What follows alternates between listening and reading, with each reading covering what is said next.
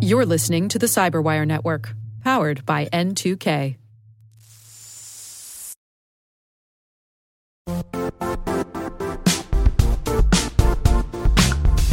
The IT world used to be simpler. You only had to secure and manage environments that you controlled.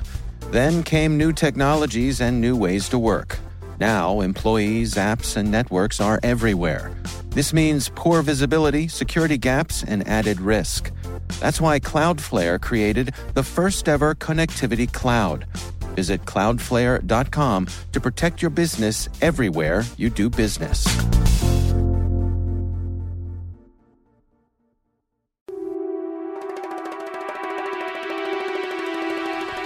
Hello, and welcome to Spycast from the secret files of the International Spy Museum in Washington, D.C.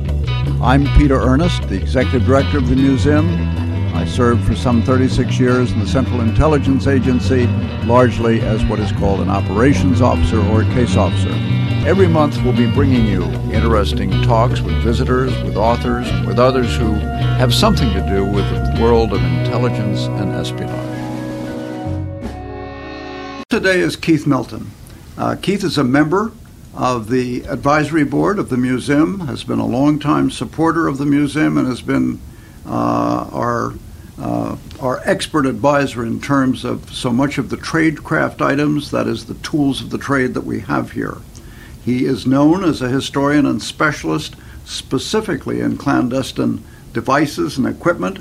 He wrote uh, one of our most popular books, The Ultimate Spy, still in print and he's currently the tradecraft historian with the U.S. government's Interagency Training Center, uh, which I think is a real contribution to the government, and I'm glad to hear that he is there.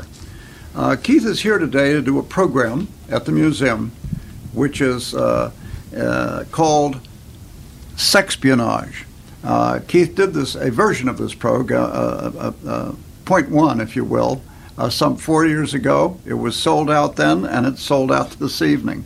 So, Keith, I'd like to, if we could today, just focus on that program a bit. Uh, sexpionage obviously can cover many things. Um, one of the things that you mention in some of our literature on the subject is the use of honey traps. And I wonder if we could just take off from there, perhaps, and work into the subject you'll be presenting this evening. Well, thank you, and, and, and good afternoon to you. Um, espionage has so many facets, as, as you know, Peter. And one of the most interesting areas is where it involves the topic of sex. And our success and popularity of the program probably confirms the adage that sex sells. And it is true in advertising, and it's certainly true in the world of intelligence. One of the interesting overlaps is that it's actually more difficult to find a classic espionage case or modern case that doesn't involve sex because sex is such an integral part of life. But in specifically, intelligence services have, going back to biblical times, used sex as one of the world's oldest professions to perhaps work with the next oldest profession, espionage and combine that with internal security services, and you have just an unusually an unusual triumvirate of groups which have been linked for centuries. And the term honey trap is widely used in a variety of ways. In the same way that honey draws flies and insects, sex draws men and sometimes women and can be exploited by a very clever intelligence service. And what we're going to be doing tonight is not looking at sex from a prurient sense, but actually looking at it to see how the vulnerabilities can be identified and so that we can make this a stronger country. And without talking about it, and we, if we ignore it, then simply the vulnerabilities will continue. Well, I know that uh, whenever I've uh, talked to you and have heard you discuss espionage, you always go directly to very concrete subjects, to, to how things work, and, and, specifically the tools of the trade. And I think sometimes when people hear that term honey traps and sexpionage, they sort of think of 1930s films or something, or, or uh, something quaint, outdated. How current, how up to date is the exploitation of sex by intelligence services. Uh, it's amazing and uh, interesting you asked the question. Now, we didn't plan it this way, but there were two major sexual entrapments that have occurred in July of 2009. I'd like to think they were crescendos for the program tonight, but what's exceptional is that a British diplomat in Ekaterinburg, Russia, James Hudson, was compromised in a brothel, and a tape of his sexual exploits was released in Russia titled The Adventures of Mr. Hudson in Russia. And what has passed under the radar is that the Romanian consulate in Chisinau, Moldova, was trapped in a Moldovan honey trap, and I've obtained that video as well. So this is as current as the month we're in, though sex is often used differently. These are very active subjects, and they will be in use as long as you have people and the natural desire for sex. Now, it's interesting, the, the two cases you just mentioned, um, they were exploited uh, virtually almost immediately, uh, both uh, running the, the, the, video on, on, on the Russian uh, television and in the Moldovan case.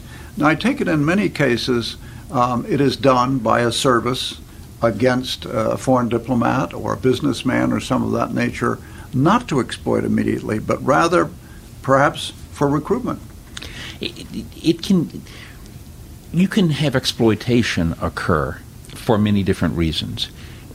In the classic 1930s and in popular culture, the general belief is that you would photograph someone in flagrante, blackmail them, and they would become a willing agent. Well, intelligence services have learned that that was generally unaccepted, unacceptable. Blackmailed agents don't make good sources. What was discovered is there is a far more powerful vulnerability, and that is a manipulation of the heart and you can manipulate a person and have them have them willingly do things they would never consciously do if blackmailed. So you have the combination of the two.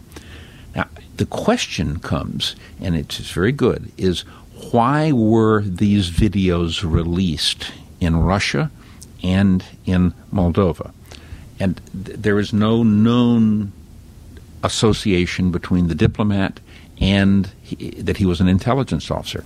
It could be that the intelligence service, the Federal Counterintelligence Service in Russia, the FSB, was simply trying to make a point. It could be that the individual had refused to be blackmailed in a bribery or mafia related sting. But someone wanted to make a point and say, if you do not go along with us, this will what is what will happen. So that the next time they snare someone, and they present them with a set of still pictures or videos, and they say, Now, remember what happened to your colleague? If you don't want that to happen, then you should take our proposal very seriously. And you never know how many you didn't catch or how many you haven't heard of because potentially they're still working and they have been compromised. You know, in, in as the as the Cold War wound down, one of the names most closely associated with the uh, use of sex in espionage was, of course, Markus Wolf. And I believe at one time you had occasion to meet Markus Wolf and talk to him. I wonder if you could talk about him and about his, at least his reputation for using that, and just how successful do you think it was? Markus Wolf was a determined and extremely capable adversary of the United States. At the end of the Cold War, we became quite good friends. Uh, he was a uh, very charismatic individual, spoke seven languages, perhaps the longest serving leader of a foreign intelligence service during the Cold War. He headed the HVA, which was the external intelligence component of the GDR, East Germany, for 34 years and survived. He was extraordinary. He started very early in his career using a model of blackmail that essentially had transferred from World War II until he found out that blackmail essentially didn't work. And he was very introspective, and on several occasions we had this identical, identical conversation. And he explained to me, he says, Keith, all of my officers, they all want women. So I said, if you're going to go find women, go find the women where the secretaries are. Go find where the people that work in the ministries and in the West German government and in NATO. So if you are going to shop, shop there. And Wolf understood that the most important factors to potential targets, to women, were not looks, and it wasn't any particular physical prowess. It was two things. Number one, genuine affability. Is the person sociable and likable? Did people want to be around them? A charismatic personality, number one. And number two, could the individual emote? Could they share emotions and listen? And being a good listener and being able to understand a person's problems were the two most powerful tools in the arsenal of a Romeo. And the concept for a Romeo was completely different than anything we had seen. And Wolf developed a four part plan, which, which is astounding. He would have his officers go be known in the club opposite or down the street from a major ministry, meet someone, understand their likes, dislikes. He would target single women, especially those that may have been only modestly attractive and perhaps had never had a significant love affair in their life and had often seen their colleagues they believed very happy. And he would find them and he would become the answer to their dreams. Sociable, active, loves to dance, loves to go to restaurants, well mannered, considerate, and could understand their emotions. And his first goal, once they were targeted, would be to make it intimate, establish an intimate relationship. Once that was done, propose marriage. Startling. The third thing, confess to them that you are a spy. But Perhaps it's for a NATO country, a false flag recruitment. You're a Canadian, you're an Israeli. You're not a country that's really at war with the host country. You're from a friendly country, but you're you're here to do a job. And the fourth step, I'm going to be recalled unless I need something to show my bosses my heart is here with you. But for to stay, I've got to give them something bring me anything you can at work a newspaper, a telephone book, anything, because I can't bear the thought of us being apart. And by the end of the 70s, he had more than 40 individual recruitments running in the West, an unheard of number. The German counterintelligence service, the BFV, was so overwhelmed when they heard this, they created something called Operation Registration, which said, We know no defense for this. Consequently, any single woman, if she's in a likely targetable age and has access to information, you need to register your personal information with us so we can protect you. And uh, it was an extraordinary tool. There are many other uses for it, but Wolf will perhaps be best remembered for this accomplishment. That was his phrase, as I remember, Romeos. He called them Romeos. Yes. Did just uh, out of interest, one thinks of that as that as a. It's so exploitive. That In a, it, do you have any sense of how many of those relationships ended very badly for the women? Were there suicides? Were there well, it, we didn't know about the ending of many of those sure. until well into the 90s, until something called the Rosenkrantz papers, the Rosewood papers. Because the, the HVA, the East German External Service, had very carefully segregated agent names to be completely removed from the real true name. And the only single computer printout that, mi- that matched both were the infamous Rosewood Papers. And the CIA's acquisition of that in around 1993 was so significant. And for the first time, we began to understand how complex and pervasive the penetration was. Subsequently, there have been interviews with individuals, and there were many women that perhaps have never recovered from this ultimate act of betrayal. Uh, the East Germans were so thorough that when they proposed marriage, if the woman insisted on it, there are examples where they arranged for a private chapel controlled by the East Germans. They would whisk the person away to it across the border, go to the chapel. There would be a service performed by a priest who was actually an East German intelligence officer.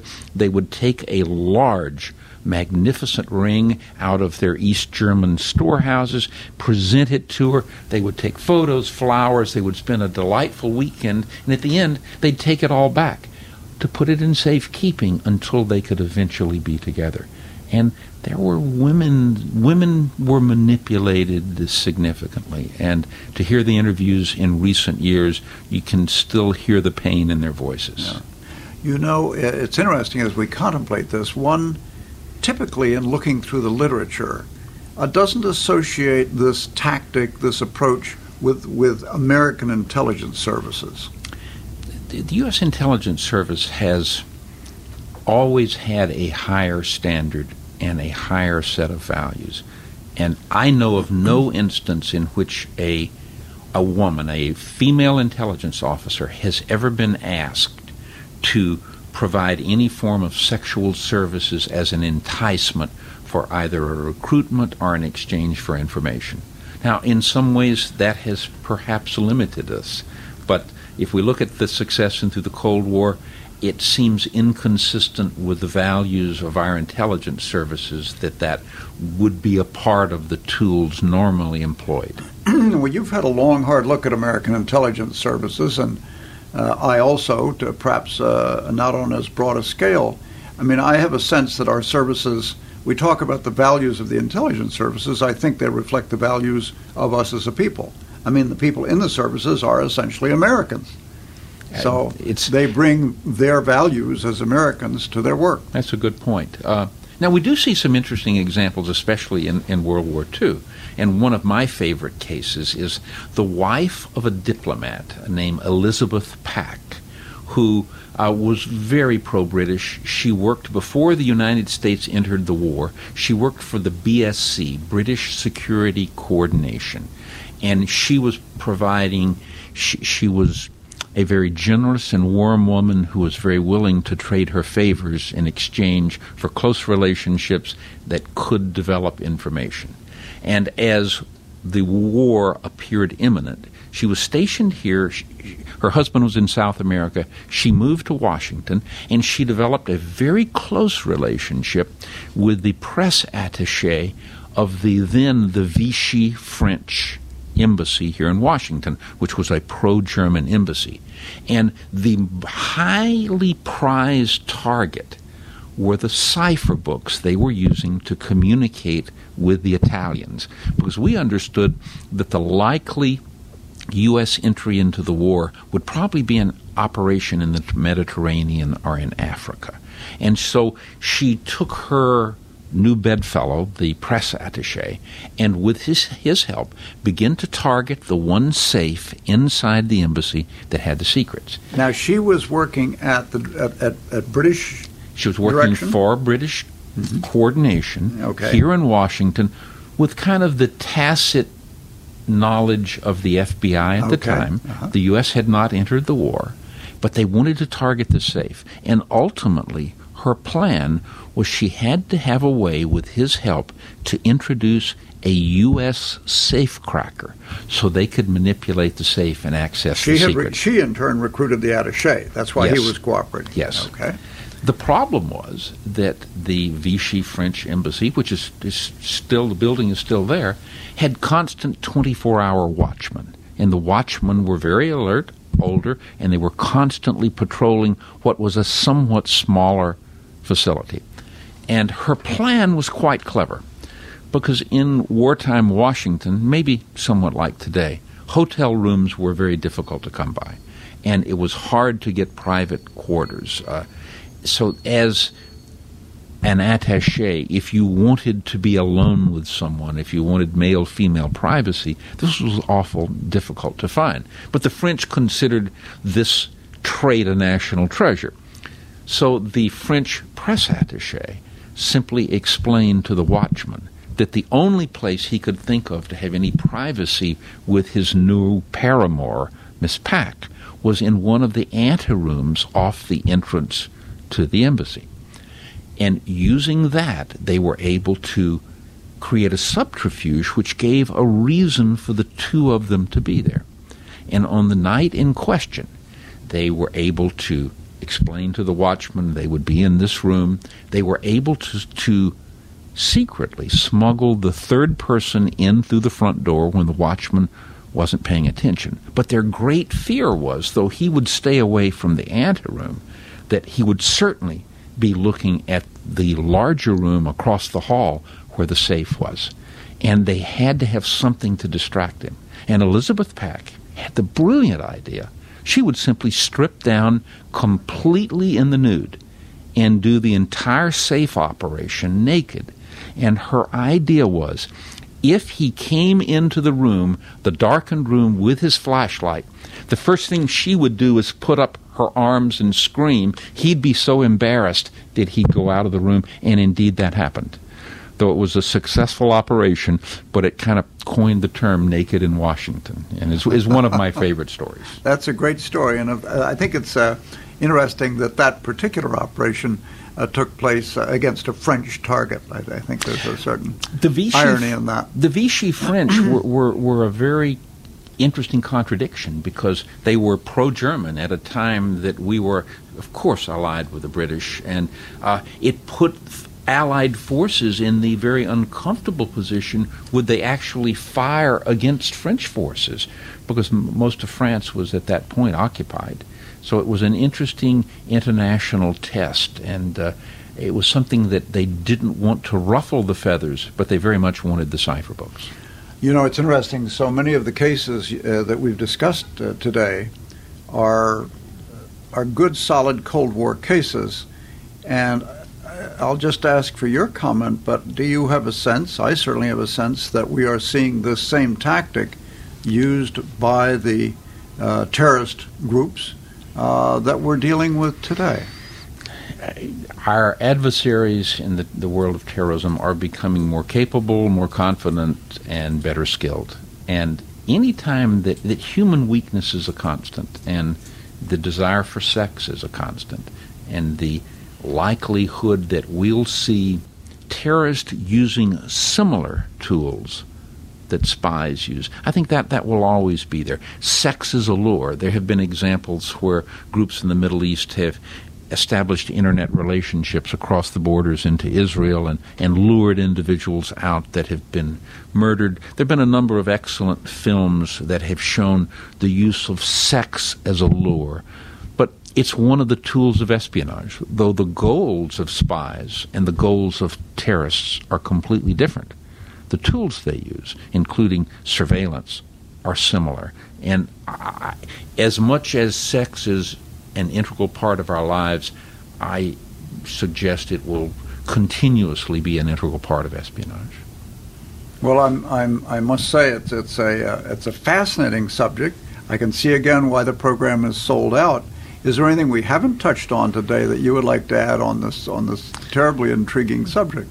Uh, only the challenge of dealing with the subject in a professional way when we're touching on very raw, unedited tapes that are very, very graphic. And uh, uh, as Bernard Wolfe talked about in his, uh, his, his great novel on the death of Trotsky, he said, We must talk of unpleasant things, for it is necessary to learn and that's our approach, and uh, we believe the folks are going to have a very, very interesting and enjoyable time. Well, you've certainly helped us learn today. Keith, thank you so much for joining us today, and I look forward to doing another interview with you yet another time. Thank Peter, you. Thank you. Well, we look forward to uh, continuing uh, this dialogue with you, and uh, we'd like to know if you have any comments or questions on today's Spycast. Uh, you can get in touch with us uh, through email at spycast at spymuseum, that's one word, dot org. That's spycast at spymuseum.org. Thank you.